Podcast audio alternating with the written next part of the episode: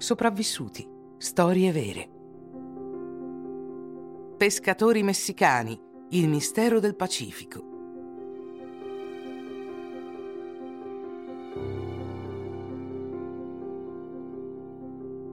Il 9 agosto 2006 un transatlantico taiwanese ha scoperto una barca alla deriva con tre messicani a bordo. Salvador Ordonez, Jesus Vidana Lopez e Lucio Rendon, di età compresa tra i 27 e i 37 anni. I miracolati. Erano alla deriva da quasi dieci mesi. Nell'ottobre 2005 i cinque partirono per una missione di una settimana di pesca agli squali in alto mare. Ma fin dai primi giorni i problemi cominciarono ad accumularsi. La lenza si ruppe, i motori si guastarono e il carburante finì.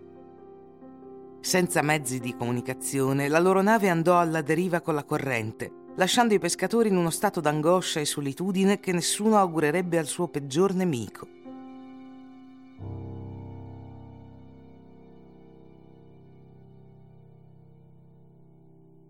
Per sopravvivere dovettero bere acqua piovana e pescare piccoli pesci perché gli ami usati per gli squali non erano adatti. Uno di loro riuscì anche a catturare degli uccelli. Dopo diverse settimane, due dei pescatori morirono. I sopravvissuti dicono che non erano in grado di assimilare il nutrimento, vomitando costantemente e sputando sangue. Al loro ritorno, alcuni media messicani hanno messo in dubbio questa teoria e hanno accusato i sopravvissuti di averli consapevolmente uccisi o addirittura mangiati.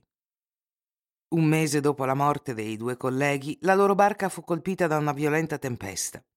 Per 13 giorni gli sventurati non poterono pescare e quindi non avevano nulla da mangiare.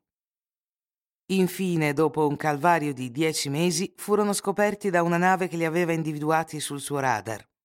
I sopravvissuti sono emaciati, ma le autorità sono stupefatte. Come hanno potuto sopravvivere così a lungo in condizioni così misere, senza ulteriori danni in una nave senza tetto che misura solo 9 metri per 3?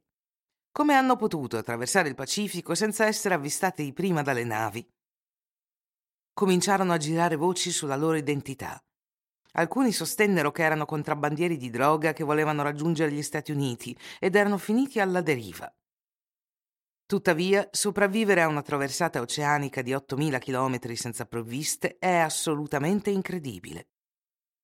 I tre uomini furono accolti al loro ritorno in Messico, dove tutti li credevano morti da tempo.